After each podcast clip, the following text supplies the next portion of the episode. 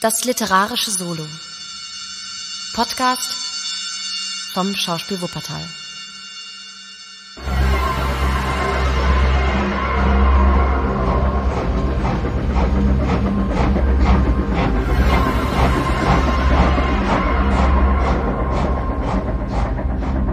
Das Tal des Grauens.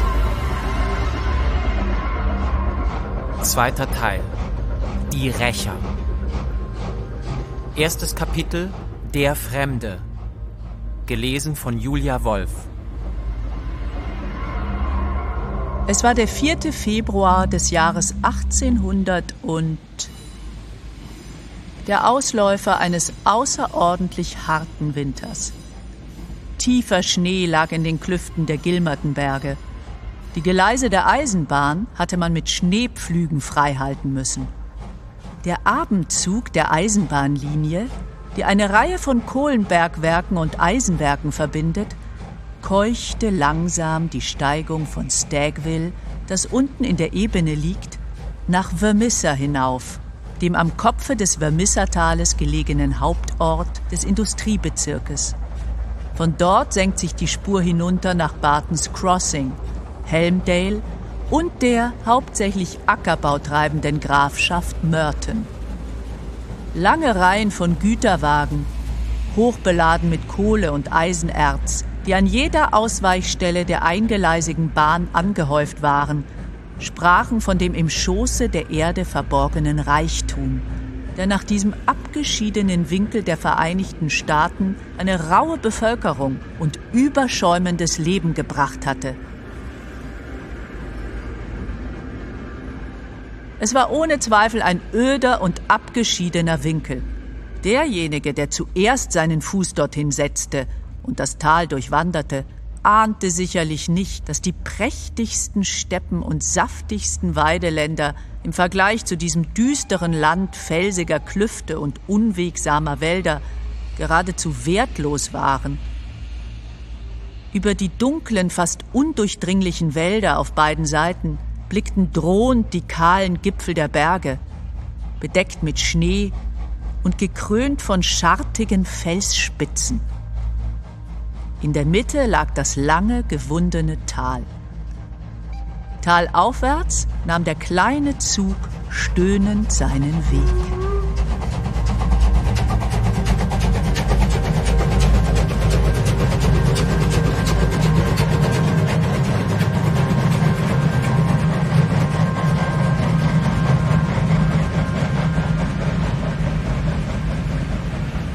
Man hatte soeben die Öllampen im vordersten Personenwagen angezündet, in dessen langem, kahlen Innenraum sich etwa zwanzig bis dreißig Leute befanden. Die Mehrzahl dieser Leute bestand aus Arbeitern auf der Heimreise von der Tagesarbeit in den tieferen Strichen des Tales. Wenigstens ein Dutzend bekundete sich durch die geschwärzten Gesichter und die Grubenlampen, die sie mit sich trugen, als Bergleute. Sie saßen rauchend in einer Gruppe vereint und sprachen mit gedämpften Stimmen, indem sie gelegentlich zu den zwei Männern am entgegengesetzten Ende des Wagens hinüberblickten, deren Uniformen und Abzeichen sie als der Polizei zugehörig erkennen ließen. Der Rest der Wageninsassen bestand aus einigen Frauen der arbeitenden Klasse und ein oder zwei Reisenden, die sehr wohl kleine Kaufleute aus der Umgebung sein mochten, so wie einem jungen Mann, der in einer Ecke für sich allein saß. Wir wollen uns diesen genauer betrachten, denn er spielt in unserer Erzählung eine wichtige Rolle. Er hatte eine frische Gesichtsfarbe und eine untersetzte Gestalt. Nach seinem Aussehen würde man ihn für nahe an die dreißig halten. Große, intelligente, humorvolle Augen hinter Augengläsern überflogen von Zeit zu Zeit die Reisegesellschaft. Wie man leicht sehen konnte, war er von anspruchslosem, freundlichen Wesen, anscheinend bestrebt, jedermanns Freund zu sein. Man brauchte kein Menschenkenner zu sein, um in ihm eine mitteilsame, gesellige Natur von heiterer Veranlagung zu erkennen. Wer ihn indessen eingehender betrachtete, konnte nicht verfehlen, eine ungewöhnliche Festigkeit der Kinnbildung und des Mundes zu bemerken, die auf größere Tiefen deutete und wohl den Gedanken aufkommen lassen konnte, dass dieser sympathische, braunhaarige junge Ire den Stempel seiner Persönlichkeit, ob im guten oder bösen Sinne bleibe dahingestellt, jeder Gesellschaft, in der er sich befand, aufdrücken würde. Nachdem er an dem ihm zunächst sitzenden Bergmann einige einladende Bemerkungen gerichtet, jedoch darauf nur kurze, unfreundliche Antworten empfangen hatte, bewahrte er ein entsagendes Stillschweigen und starrte missmutig aus dem Fenster in die dämmernde Landschaft hinaus. Es war kein erfreulicher Ausblick. Durch die sinkende Dunkelheit zuckte die rote Glut der Hochöfen beiderseits des Talhanges. Berge von Schlacke und anderem Abfall waren auf den Halden zu beiden Seiten der Bahn angehäuft und darüber erhoben sich die turmartigen Aufbauten der Kohlenschächte. Längs der Bahnstrecke waren Gruppen schäbiger Holzhäuser verstreut, deren Fenster sich allmählich in dem Lichtschein von innen abzuzeichnen begannen. Die vielen Haltestellen waren von schmierigen, rußigen Einwohnern bevölkert. Die Eisen- und Kohlentäler des Vermisser-Gebietes waren kein Aufenthalt für die Müßigen und Kultivierten. Überall sah man finstere Spuren des rauesten Existenzkampfes, der schweren Arbeit und der ungeschlachten Männer, die sie ausführten. Als der junge Reisende das düstere Bild der Landschaft in sich aufnahm, konnte man in seinem Gesicht eine Mischung von Widerwillen und Interesse erkennen, die darauf hindeutete, dass es ihm neu war. Öfters zog er aus seiner Tasche einen umfangreichen Brief, in dem er nachlas und auf dessen Rand er Anmerkungen kritzelte. Einmal holte er aus seiner Weste etwas hervor, das man kaum im Besitz eines anscheinend so gutmütigen Mannes vermutet hätte. Es war ein Armeerevolver größten Kalibers. Als er diesen schräg dem Lichte zukehrte, gewahrte man Messinghülsen in der Trommel, die zeigten, dass jeder Lauf geladen war. Schnell barg er ihn wieder in seiner geheimen Tasche, aber nicht ohne, dass ein Arbeiter, der auf der benachbarten Bank saß, es bemerkte. »Hallo, Kamerad! Sie sind aber gut gerüstet!« Der junge Mann lächelte mit allen Anzeichen der Verlegenheit. Ja, wir brauchen dergleichen manchmal in dem Ort, wo ich herkomme. Ich war zuletzt in Chicago. Fremd hier? Ja. Sie werden ihn vielleicht auch hier gebrauchen. So? Haben Sie denn nichts gehört von dem, was sich hier begibt? Hm, nichts Besonderes. Ich habe geglaubt, dass man überall davon redet. Was führt Sie hierher? Ich habe gehört, dass es hier Arbeit für willige Leute geben soll. Gehören Sie zu einer Gewerkschaft? Ja. Dann werden Sie auch Arbeit kriegen. Haben Sie Freunde hier? Noch nicht. Ich hoffe, mir welche zu machen. Ich bin bei der Loge der Freien Männer. Wir haben Niederlassungen in jeder Stadt. Diese Bemerkung hatte auf den anderen eine eigenartige Wirkung. Er sah sich verstohlen nach seinen Mitreisenden um. Bergleute bildeten noch immer eine abgesonderte, flüsternde Gruppe. Die zwei Polizisten am entgegengesetzten Ende des Wagens dösten. Er kam herüber und setzte sich neben den jungen Mann, ihm die Hand entgegenstreckend. »Schlagen Sie ein«, sagte er. Der junge Fremde tat es mit einer eigenartigen Bewegung. »Ich sehe, Sie sprechen die Wahrheit. Aber man muss heutzutage sicher gehen.« Er hob seine rechte Hand an die rechte Augenbraue. Der Fremdling, die linke, an das linke Auge. »Dunkle Nächte sind bedrückend«, sagte der Arbeiter. »Für einsame Wanderer«, sagte der andere. »Die Sache hat ihre Richtigkeit. Ich bin Bruder Scanlan, Loge dreihunderteinundvierzig, Vermisser Valley. Ich heiße Sie hier willkommen. Ich bin Bruder John McMurdo, Loge neunundzwanzig, Chicago, Logenmeister J H Scott. Danke. Ich freue mich, so schnell einen Bruder zu finden. Ah, es sind genügend von uns da. Sie werden kaum anderswo in den Staaten die Loge so zahlreich vertreten finden, wie gerade hier im Vermissertal. Solche jungen Leute wie Sie können wir gut gebrauchen. Ich kann mir allerdings nicht vorstellen, dass ein gesunder, kräftiger Mensch und Gewerkschaftler in Chicago keine Arbeit finden kann. Ich hätte genug finden können, sagte McMurdo. Warum sind sie dann fortgezogen? McMurdo nickte in der Richtung nach den beiden Polizeileuten und lächelte. Hm, in Schwierigkeiten? Eine Strafsache? Jemand dabei umgekommen? Es ist noch etwas verfrüht, über solche Sachen zu sprechen, sagte McMurdo, in der Haltung eines Mannes, der sich verleiten ließ, mehr zu sagen, als er wollte. Ich hatte meine guten Gründe, Chicago zu verlassen. Und das muss Ihnen für den Augenblick genügen. Wer sind Sie denn überhaupt, dass Sie mich über solche Dinge ausfragen wollen? Zorn und Ärger blitzten bei diesen Worten aus seinen grauen Augen hinter den Gläsern hervor. Na, na, Kamerad, nichts für ungut. Unsere Jungs werden nicht schlechter von Ihnen denken, wenn Sie etwas angestellt haben. Wo wollen Sie hin? Nach Vermisser. Das ist die dritte Station von hier. Wo werden Sie dort wohnen? McMurdo nahm ein Kuvert aus seiner Tasche und hielt es dicht an die trübe Öllampe. Hier habe ich die Adresse. Jacob Shafter, Sheridan Street. Das ist eine Pension, die mir von einem Bekannten in Chicago empfohlen wurde. Mir unbekannt. Aber in Vermisser bin ich nicht zu Hause. Ich wohne in Hobson's Patch, wo wir eben einfahren. Vor dem Aussteigen möchte ich Ihnen noch einen guten Rat geben. Wenn Sie in Vermisser in Schwierigkeiten geraten sollten, gehen Sie geradewegs zum Unionhaus und suchen Meister McGinty auf. Er ist Logenmeister der Loge in Vermisser. Und in dieser Gegend hier geschieht nichts, was dem schwarzen Jack McGinty nicht passt. Auf Wiedersehen.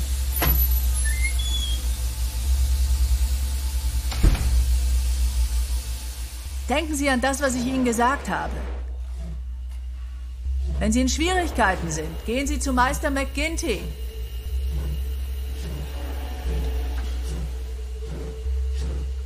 Nachdem Scanlan ausgestiegen war, blieb McMurdo wieder allein mit seinen Gedanken zurück. Die Nacht hatte sich inzwischen herniedergesenkt. Die Flammen der vielen Öfen an beiden Seiten der Bahnstrecke loderten brausend zum Himmel empor. Sie bildeten den grellen Hintergrund dunkler Gestalten, die man in allen möglichen Stellungen sah. Gebeugt, hoch aufgerichtet, kniend, liegend, ziehend und schlagend. Dazu das Knirschen und Dröhnen der Kräne und der Rhythmus dröhnender Hämmer und Maschinen. So ähnlich muss es in der Hölle aussehen, hörte er eine Stimme neben sich. Als sich McMurdo umwandte, sah er einen der beiden Polizisten, der seinen Platz gewechselt hatte und nun in die flammende Öde hinausstarrte. Ich glaube allerdings auch, dass es in der Hölle nicht viel schlimmer sein kann, sagte der andere Polizist. Sie sind wohl fremd in dieser Gegend hier, junger Mann. Und wenn schon, antwortete McMurdo barsch.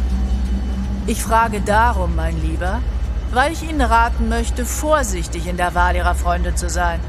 Ich würde an Ihrer Stelle nicht mit Michael Scanlan oder einem seiner Bande den Anfang machen.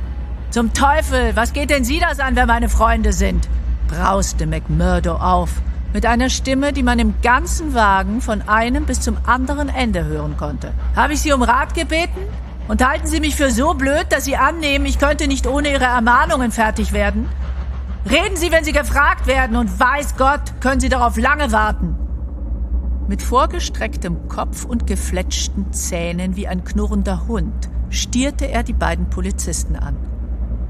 Diese schwerfälligen, gutmütigen Menschen waren ganz verblüfft über den Ausbruch des Zorns. Nichts für ungut, Fremder, sagte der eine. Unser Rat war nur zu Ihrem Besten gemeint, da Sie doch hier unbekannt sind. Ich bin zwar hier unbekannt, kenne aber euch und euresgleichen, schrie McMurdo in voller Wut. Ihr seid überall die Gleichen und drängt einem fortwährend Ratschläge auf, die niemand haben will. Sie scheinen ja ein ganz ausgekochter zu sein, wenn ich mich nicht täusche. Ich glaube, wir werden von Ihnen in nicht allzu ferner Zeit noch hören, sagte einer der beiden Polizeileute grinsend. Ich habe keine Angst vor euch, bildet euch das nicht ein. Ich heiße Jack McMurdo und wenn ihr etwas von mir wollt, so könnt ihr mich bei Jacob Shafter in Vermisser, Sheridan Street finden. Wie ihr seht, brauche ich mir vor euch nicht zu verstecken. Ob Tag oder Nacht, ich habe keine Angst, euch in die Augen zu sehen, das merkt euch. Ein beifälliges Murmeln und Äußerungen der Bewunderung über das furchtlose Auftreten des Fremden drangen von den Bergleuten herüber, während die beiden Polizisten sich achselzuckend beschieden, ihr Gespräch miteinander wieder aufzunehmen. Einige Minuten später fuhr der Zug in den trüb beleuchteten Bahnhof ein und der Aufbruch wurde allgemein, da Vermisser weitaus die größte Station auf der Strecke war. McMurdo ergriff seine lederne Handtasche und war eben im Begriff, in die Dunkelheit hinauszuschreiten, als ihn einer der Bergleute ansprach. »Zum Teufel, Kamerad, Sie wissen, mit diesen Kerls umzugehen«, sagte er mit ehrfürchtiger Scheu in der Stimme. »Es war großartig, Ihnen zuzuhören. Lassen Sie mich Ihre Tasche tragen und den Weg zeigen. Ich muss an Shafter vorbei. Meine Hütte liegt auf demselben Weg.« Als sie an den anderen Bergleuten vorbeigingen, wurde ihnen allseitig ein freundliches »Gut Nacht« zugerufen. Bevor noch der ungestüme McMurdo seinen Fuß in Vermisser niedergesetzt hatte, war er schon ein Mann von Ruf geworden.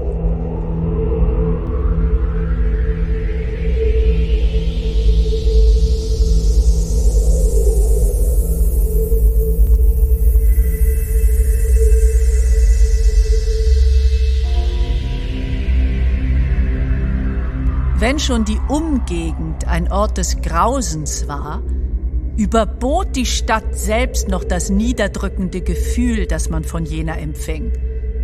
Das Tal draußen entbehrte wenigstens nicht einer gewissen düsteren Größe. Durch die mächtigen Feuergarben und Rauchwolken, die vielfachen Anzeichen von Betriebsamkeit und Kraft, denen der Mensch in den gehäuften Bergen von Schlacke passende Denkmäler errichtet hatte. Die Stadt selbst stellte indessen den Höhepunkt schäbiger Hässlichkeit von Schmutz und Unflat dar. Der Wagenverkehr hatte die breite Straße zu einem bräunlichen, gefurchten Brei von Schmutz und Schnee aufgerührt. Die zahlreichen Gaslampen ließen lediglich eine lange Reihe von Holzhäusern, jedes mit einer Veranda davor, alle verlottert und von Schmutz starrend erkennen.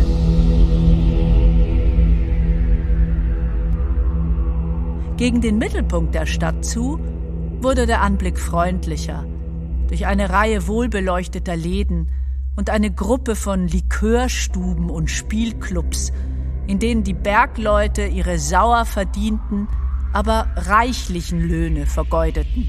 »Das hier ist das Unionhaus«, sagte sein Begleiter, indem er auf ein Gasthaus, das sich fast zu der Würde eines Hotels erhob, wies. »Es gehört Jack McGinty.« »Was für ein Mensch ist das?« fragte McMurdo. »Was? Haben Sie niemals von ihm gehört?« »Wie konnte ich?« »Nun, ich habe geglaubt, dass sein Name in den ganzen Staaten einen Klang hat. Oft genug war er in den Zeitungen.« »Weswegen?« »Nun«, antwortete der Bergmann mit gesenkter Stimme, »wegen dieser Sache.« »Welcher Sache?« »Du lieber Gott, nehmen Sie es mir nicht übel, aber Sie sind ein komischer Kauz, wie man so sagt.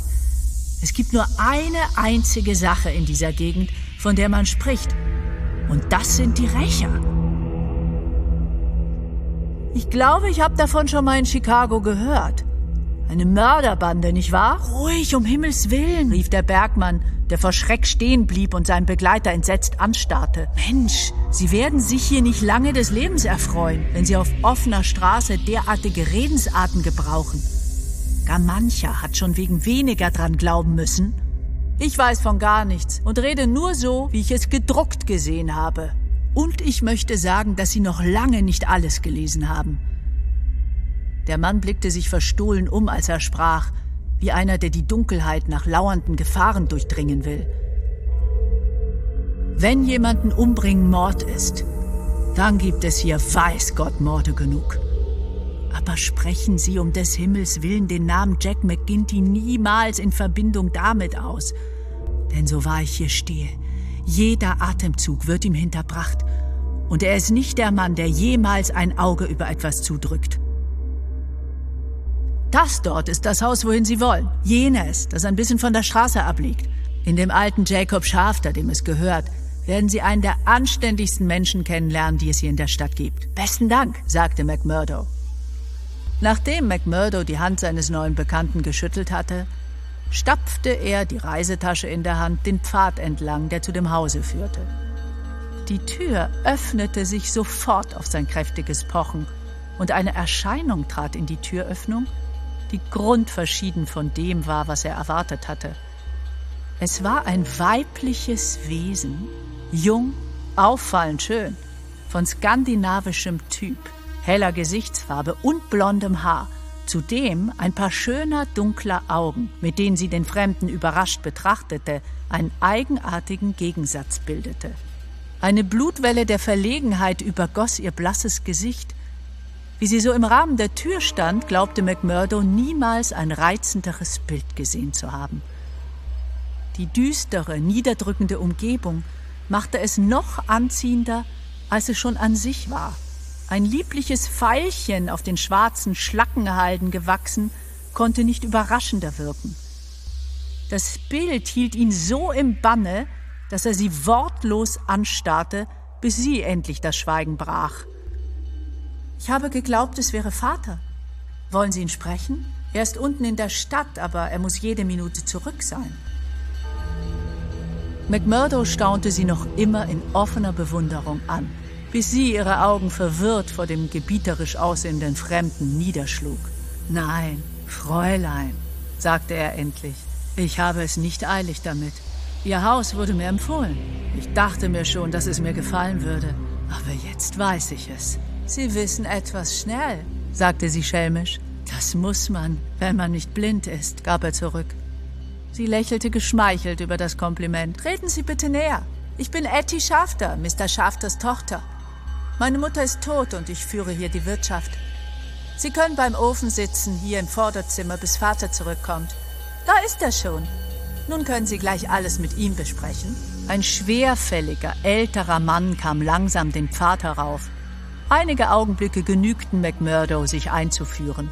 Er habe die Adresse von einem Freund in Chicago namens Murphy erhalten, der sie wieder von jemandem anderen hatte. Shafter hatte keine Einwendungen. Der Fremde war mit dem Preis einverstanden, stimmte allen Bedingungen zu und schien über genügend Geldmittel zu verfügen.